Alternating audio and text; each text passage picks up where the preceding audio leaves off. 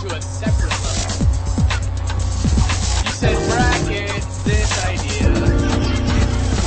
Bracket this idea. Don't forget, Bracket this idea. Bracket this idea. don't forget about poetry, kids. Bracket this idea. Bracket this idea. Bracket this idea. Don't forget, write it down. Don't, you know what? Don't forget, don't forget, don't forget, don't forget. Bracket forget, don't forget. Don't forget, don't forget. Don't forget. Bracket this idea. Don't forget, write it down. Don't, you know what? Don't forget, don't forget. Don't forget, don't forget. Don't forget, don't forget. Oh, you took it to a separate level. Don't forget. Don't forget, write it down. Don't,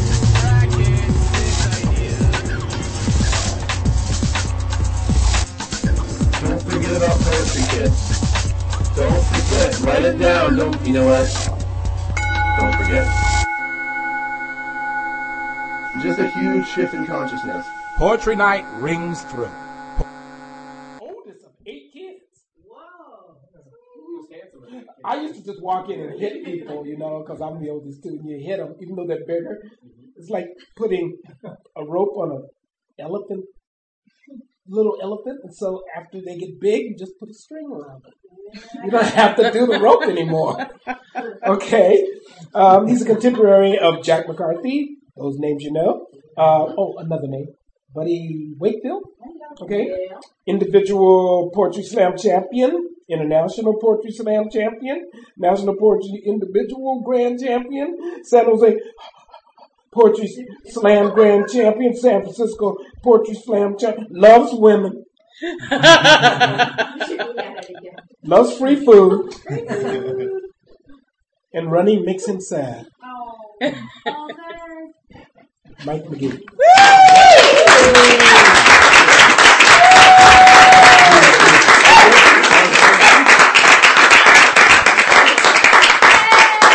Oh, yay! Of a yes! um, okay, so I'm gonna do something a little different. I'm gonna start off with a little tune that goes with this piece. This is called "A Story of Us," um, and um, it's a love story, but it's it's a true story as far as I'm concerned.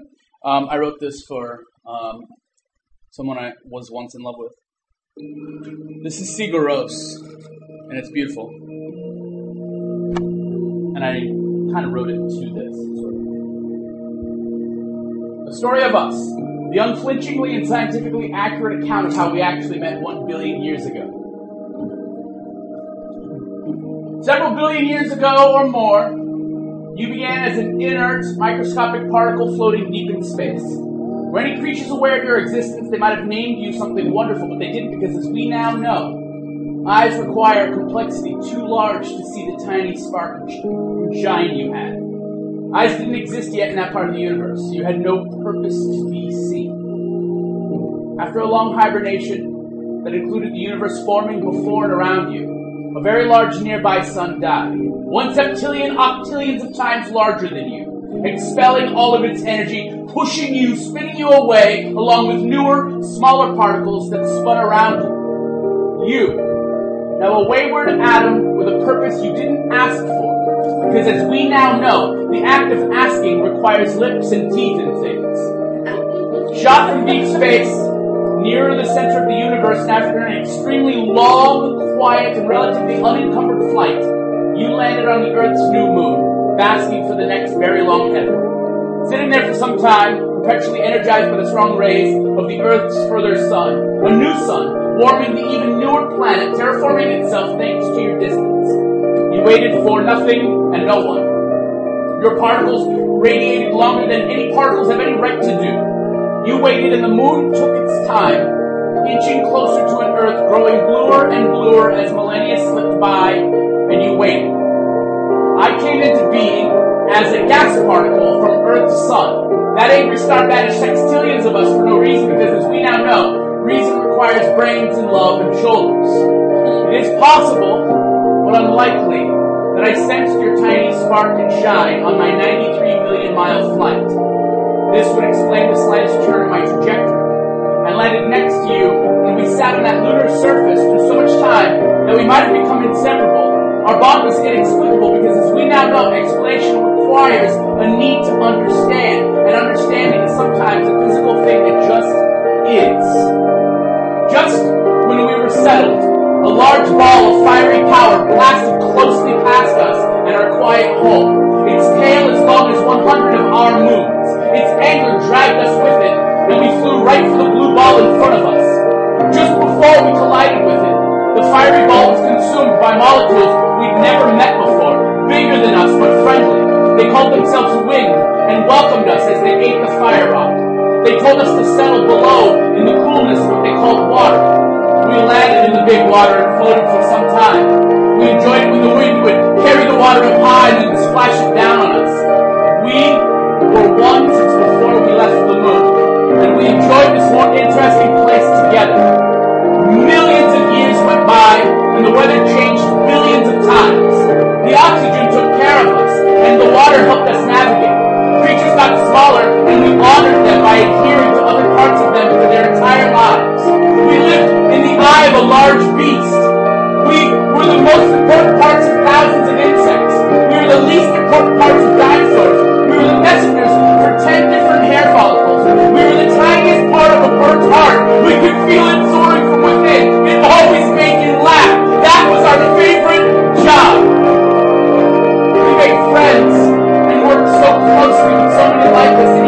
and even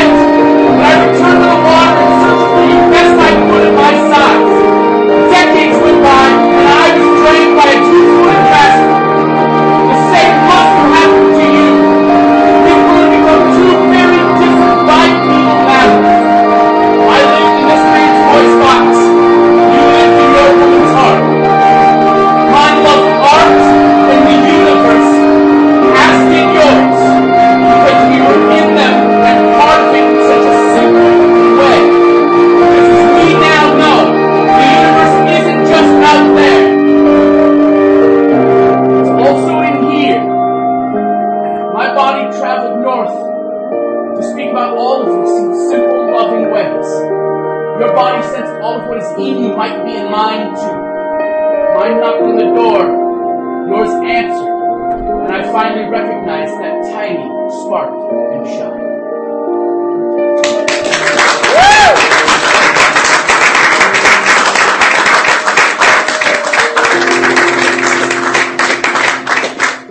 Thanks, guys. Uh, thank you, Sigur Rós, for your beautiful tunes. Uh, hello and welcome to the Mike McGee half hour of your evening. Uh, I um, I have a, a tendency to go a little longer than I should, uh, so I promise I'm, I'm keeping track of that. Um, I'm not thin, but if I were, I'd be the thinnest man this side of the NBA. I'd wake up each morning with a smile on my face while singing songs in the shower by Skinny Puppy and Thin Lizzy as I lathered up into an emaciated frenzy. I'd be thinner than thin. I'd wear a skinny tie to work and drink caffeinated coffee with skim milk. I would be a thin bastard. no! I would be the thinnest bastard, looking for other thin bastards to give a bony handshake to. and me and my thinness would travel the world around spreading joy and celery. and I would call up Tom Cruise just to say, you've put on some weight. The world would love me if I were thin. They'd want to be thin right along with me, and I teach them all how to be thin with my thin handbook. And we would do thin things and eat thin things while going to thin places. And when one of us saw something we liked, we'd get the skinny on it. but I'm not thin. I've been hit on by more overweight people than I have thin people. Maybe they know something I don't, but for now, I don't need to be thin, and I'm cool with anyone who is. I'm also not gay, but if I were, I'd be the gayest man this side of San Francisco. I'd wake up each morning with a smile on my face while singing show tunes in the shower as I lathered up into a homosexual frenzy. I'd be gayer than gay. I'd wear a rainbow tie to work and drink coffee with my pinky out. It would be a gay pinky. no! It would be the gayest pinky, looking for other gay pinkies to give handjobs to. and me and my gayness would travel the world around spreading joy and condoms. And I would call up Tom Cruise just to say, come out and play. the world would love me if I were gay, and they'd want to be gay right along with me, and I'd teach them all how to be gay with my gay handbook, and we would do gay things and eat gay things while going to gay places. And when one of us saw something we liked, we'd say, that is so gay. and I'm not gay. I've been hit on by more gay men than I have straight women. Maybe they know something I don't. But for now, I don't need to be gay, and I'm cool with anyone who is. I am, however, Mike McGee. And because of this, I'm the best Mike McGee I know. I wake up most mornings with drool on my face and I sing my own songs in the shower as I lather up into a Mike McGee frenzy. I'm Miker than Mike. I don't wear a tie to work and I love coffee, but fuck latte, fuck espresso, fuck Starbucks, fuck you, fuck me, which trends well with Mike McGee. And me and my Mike McGee and should travel around the world spreading joy and leftovers. if there are any. I should call up Tom Cruise just to say, Holy shit, you answered!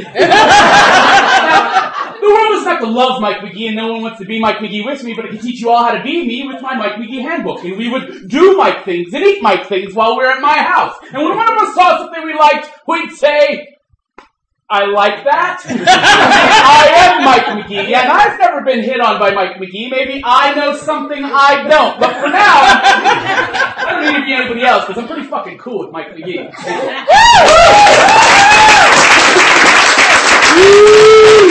Alright.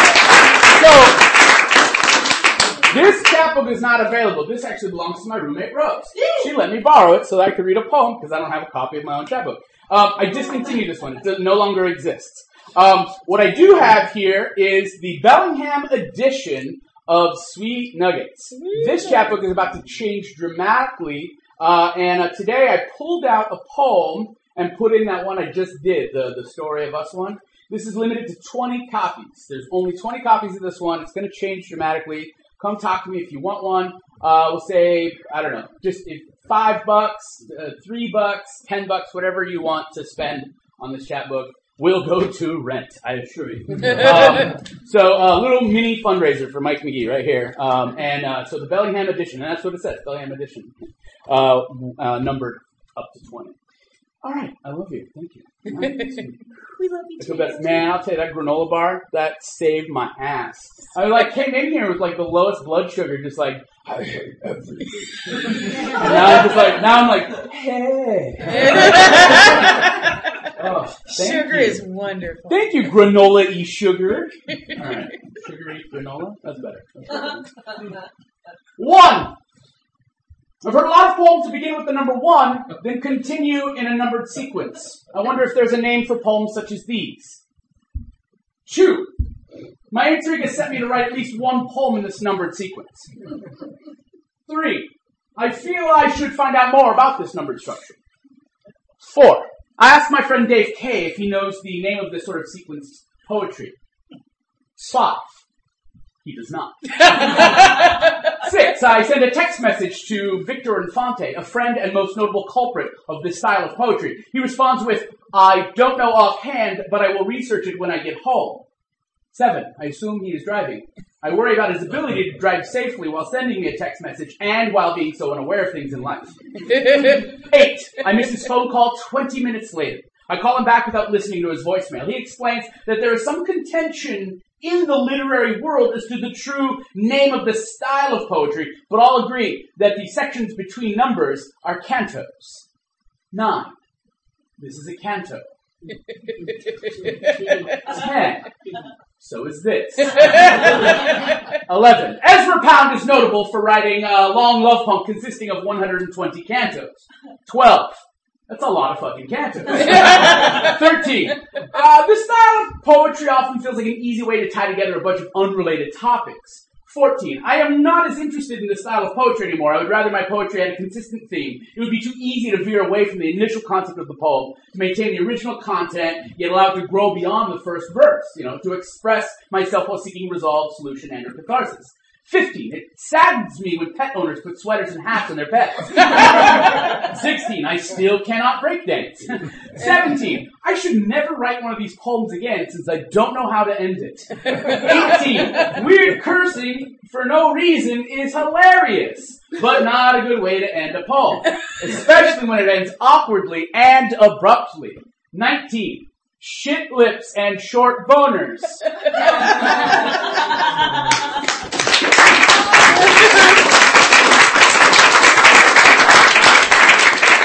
Uh, I am a night person. I don't know who here is a night person, but I'm a night person. Oh, no way. You kidding, Mike? I'm just not in the bars. You're just not in the bars? Where are you? She's like, I'm at the park. When everyone's gone, I have space to myself. Um, uh, I've been known to be in the bars. Um, all right. Not bars. uh, too good. Way too good. Uh, yeah, but this is uh, this is a poem for anyone who's worked overnight. uh, great. I've been told that in 1500s England they buried people prematurely due to a comatose state caused by drinking alcohol from lead and pewter cups. To eradicate these awful mistakes and to prevent many wrongful deaths, they hired men to sit in the cemeteries with lanterns and shovels to listen for ringing bells. These bells were tied to twine and run underground to the wrist of the deceased. If the person awoke inside their coffin and scrambled for escape, their bell would sound six feet above, and the diggers would start digging. Hence, those buried alive were saved by the bell, and the diggers' work became known as the first graveyard shift. The only people at that time willing to work in the dark and sleep during the day. So, I'm at my new graveyard job at the mall. I stock toys for the kiddies. I work in the dark like Quasimodo because they would never hire me for a daylight position. I guess I just don't appeal to the regular shoppers. And I definitely don't appeal to the kind of people that stop by our store after spending a few grand at Nordstrom. Come see the big hairy guy. come on, come on, come down to the mall, see for yourself the big giant elf. I cannot dance for a dollar. And I will not give up my dreams for a job. I work in the dark to enjoy the sun. I plan my life during my 10 minute breaks while the nocturnal animals play in the empty parking garage amongst littered shopping bags, receipts, and price tags. As the world sleeps, dreaming of designer clothes, bottled water, and a Beverly Hills lifestyle, I debate with myself whether or not I have time to suck down one more cigarette. If you could see the blue in this collar, then you know I've learned quite well just how to differentiate between the daywalkers and those that roam the night. I prefer the light of the moon over your basic fluorescent office fish. The kind of light that assumes a distrust between you and your boss. The kind of light that peeks into and around every corner. Those lights the stores use and shut off when the graveyard shift punches in. They know that something's going to be missing in the morning, so what's the fucking point? Graveyard shift is creative, taking what is never rightfully theirs, but obviously no one else's either. There's something so missing when the day crew takes over in the morning that the customers can smell it under the hot lights of omniscience. It is the creativity born with nightwalkers. It is how much the day hates the night. You'll never see a pigeon hanging out with an owl. And you'll never see Beverly Hills hand me her phone number as she leaves the mall with her bags of, hey, look at me. While I enter the mall in an air of, hey, look at me. We're all the same, Beverly. Only you look really hot in your outfit. The way it exposes your midriff, your flat, flat stomach. I just wish you could say to me, hey, McGee, you look good in that dictionary the way it exposes your ideals and manipulations, your faults and your ambitions, but we seem to take two different escalators to get to the same place in life. I'm kind of like banished royalty, and you're upper class white trash. Day and night we'll never make love. They can only tease each other in a foreplay they call twilight. The only things I regret at three in the morning is I solved the world's problems I chain smoke outside the mall, that I have no bell to ring. The rainbows never come out night.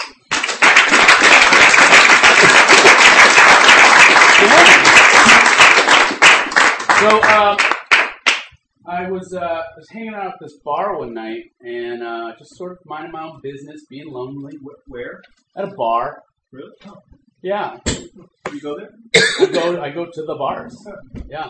Uh, so I'm hanging out one night, and I'm just sort of it's an empty bar. There's no one in there. Uh, just me and the bartender, and uh, not even having I'm not even talking to the bartender. Just sitting there, writing on napkins, bullshit feelings, you know, and uh, letting it all out, and uh, just being really lonely and really uh, like feeling that loneliness, you know. And this woman comes in, and uh, she sits right next to me, right next to me. The loneliest guy in the world. She sits right next to me. She starts chatting me up. I'm like, oh my god, why are you bothering me? You know, like, jeez. Oh man, can you see I'm lonely here? I got shit to do. And, uh, so after a few minutes, she realizes I'm not having it, and she gets up to leave, and I, I snap out of my assholeness, uh, and, and I go, wait, wait, wait, where are you going? Where are you going? She's like, well, I might as well go home and feed my cat. I'm like, your your cat's fine. It'll survive a night without you. She says, no, you can't be alone overnight. I tell her I feel the exact same way all the time. And I actually have something to offer the world. She says her cat is special. Sounds like, thank you. Uh, sounds like, uh, sounds like he says Reno when he meows. Reno? I imagine a cat saying Reno. Reno. Reno. Reno, Nevada. All the time? Every time he meows, it sounds like Reno? No, only every once in a while, like when he's really craving attention or needs to be brushed. Oh! I say, oh! I tell you, when I'm craving attention, I remove my shirt, exposing my Katharine Hepburn shaped birthmark, and I make her talk. Hello, everybody. Got any more tequila? Look, lady, by now you must realize I am human, and I have needs, and I can love you. Actually love you. I'm not jumping the gun here. Uh, I know we just met, but I am capable of real human love. Not this programmed, feline, you're the keeper of the food, so I guess I'll stick around bullshit. Does your cat have the ability to make an entire room laugh without it having anything to do with its own failure? Can your cat use a QWERTY keyboard? Huh? Can your cat code even a modicum of HTML? Huh? Does your cat know how to Photoshop images of you to look like you have a handlebar mustache? I don't think so! I can do half of those things while I have soup cooking on the stove. See these thumbs? Do you? Do you? Because these mean I win. You're right, she said coyly. We boned right there at Taco Bell. Nine months later, we had eight kittens. They run my website now.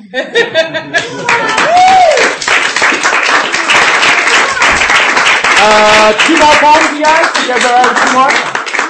Two more poems? Let's do that. Let's do two more. Um, tumor. Yeah. It is not a tumor. good, good one, Andrew. Uh, um, this is uh, this is a love poem I wrote to someone uh, I did not know. It's, it's a, a strange situation where I knew this woman for eight years, and then all of a sudden, boom! One day I woke up and I was like, "You're the love of my life," and uh, and she's like, "I'm not into you, Bill Clinton." Uh, so uh, I learned from that point on never to profess my love in uh, impersonation. It's a bad idea. Uh, Jello pudding pop. right? Uh, makes it awkward. Makes it really awkward. Uh, but but i- i- in all seriousness, I had uh, I had wanted to write a poem. Uh, I wanted to profess my love in a way that was just different, and uh, so I thought, well, why don't I, I get advice from someone uh, who did something extraordinary and was stayed in love all the way through it. So, dear Neil Armstrong. I write this to you as she sleeps down the hall. I need answers that I think only you might have. When you were a boy, and space was simple science fiction, when flying was merely a daydream between periods of history and physics, when gifts of moon dust to the one you loved could only be wrapped in your imagination, before the world knew your name and before it was a destination, what was the moon like from your backyard? Your arm, strong, warm, wrapped across her shoulders, both of you gazing up from your back porch summers before your distant journey. But upon landing on the moon, as the earth rose over the sea of tranquility, did you look for her?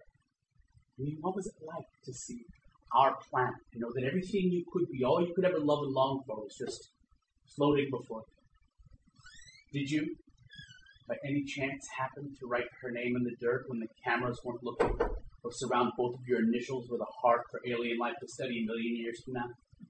What is it like to love someone so distant? What words did you use to bring the moon back to her, and what did you promise in the moon's ear about the go back home? Can you teach me how to fall from the sky? I ask you this not because I doubt your feet. I just want to know what it's like to go somewhere no man had ever been just to find out she wasn't there. To realize your moonwalk could never compare to the steps that led to her. I now know that the flight home means more. And every July I think of you. I imagine the summer of 1969, how lonely she must have felt while you were gone. You never went back to the moon, and I believe that's because it doesn't take rockets to get you where you belong. I see that in this woman down the hall, and sometimes she seems so much further, but I'm ready for whatever steps I must take to get to her. I've seen so many skies, and the moon always looks the same. So I gotta say, Neil, that rock you landed on has got nothing on the rock she's landed. You walked around, took samples, and left, but she's built a fire, cleaned up the place, and I hope she decides to stay. Because on this rock, we can both breathe. Mr. Armstrong, I don't have much. Many times have I been upside downtrodden, but with these empty hands comes a heart that is full more often than the moon. She's becoming my world, pulling me in orbit, and I now know I may never find life outside of hers. So I want to give her everything that I don't have yet. So yes, for her, I would go to the moon and back, but not without her. I mean, why? When we could claim the moon for each other with flags made from sheets down the hall, and I'd risk it all to kiss her under the light of earth, the brightness of home, but I can do all of that more right here, wherever she is. And when we gaze up with her arms around me, I will not promise her gifts of moon dust or flights of fancy. Instead, I will gladly give her all the earth she wants in return for all the earth she is the sound of her heartbeat, and laughter, and all the time it takes to learn to fall from the sky, down the hall, and right into love. And I would do it every day if I can just land next to her. Five, four, three, two, one small step for a man, but she's one giant leap for my kind. Thank you. Uh, couple of things, guys. Uh, couple of things. Um, I uh, so I do a show uh, with Erica Reed um, called Kitchen Session. It's a lot of fun. Uh, some of you might be wondering when the next one is. The last one was on my birthday. The next one is actually like a bit away because at the end of February. We're doing February 23rd, so mark your calendars. February 23rd will be the next kitchen session. Uh, there's gonna be a, a couple of special guests for that one uh, which would be neat, would be awesome. So, uh, yeah. And uh, what was the other thing? Um, yeah, afterward, uh, oh, every copy of this book comes with a hug. Um, and an invisible burrito. uh, I don't know what that even means, but anyhow, uh, yeah, right. That's the only way.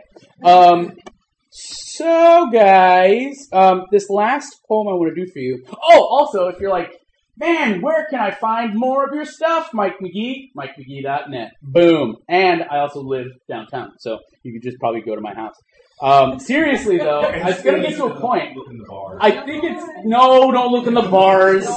You look above what used to be Stella. That's that's my bedroom window actually. So, um, yeah. So now you all know where I where I live. No, just when you walk by, just go, Mookie! yeah.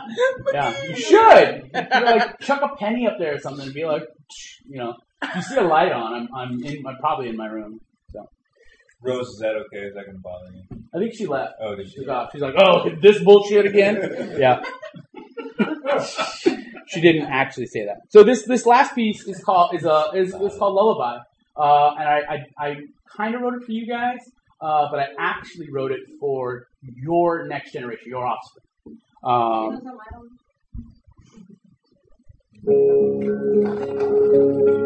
This is all love. Um,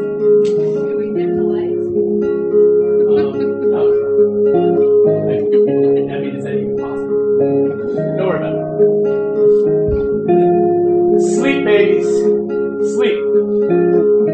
While you're doing just that, we'll be pretending to work on a world where you'll have no worries. Every generation before us promises something they couldn't achieve, something that wasn't theirs to offer. They gave us their word and they told us this world would get better. They promised it would get better. So the only logical promise I can make right now is that it won't. Mean, at least not yet. Because change is something that takes time. Lots and lots of time. For every hundred years of war, it takes another hundred to heal. For every day of hate and indifference, we shall require one more day of love, maybe even two or three. For every moment of suffering, we shall offer up an hour of serenity. This will not be easy. We will be handing you a difficult task, a hardened journey, and billions of souls just as lost as we were. Maybe you won't be, but you've got to champion all the colors of the world in all of its forms. Cheer for the color of your neighbor the same way you'd marvel at the blue sky. Hold on to their skin as you would a cherished memory. Skin is like time, and we should wear it well, every single one of us. And see what you can do about coming together. I know that sounds silly, but I assure you it is not. We're, we're so near a stage that seemed impossible a hundred years ago. Imagine what your great great grandparents would think of your world. Imagine what they fear. Look inside yourself and try not to be afraid of love, loss, and life. Do not fear what is different. Difference and danger are two very separate things. Replace fear with celebration. Tell fear to go away, because this world will teach you to fear all the very wrong things. The fewer people you hurt, the better you will feel. Try your best and your hardest to move minds and mountains. You have a lot of work ahead of you. I know this because I'm trying my best and my hardest with everything and thought and driving love I have and know. I'm not alone so many, so many other people who want what we all want. It's a peace that is so simple, so thorough and light. It cannot be stopped if everyone tries a little harder. And I don't want to believe it is too late for us, but it isn't too late for you. While these hopeful words push through unpredictable ages, I challenge you to push yourselves.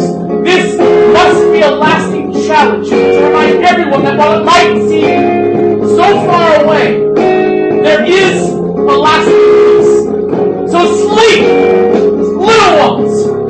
Sleep, you working babies. You loving souls. You fantastic creatures stressing over taxes and death. Sleep now and sing yourself awake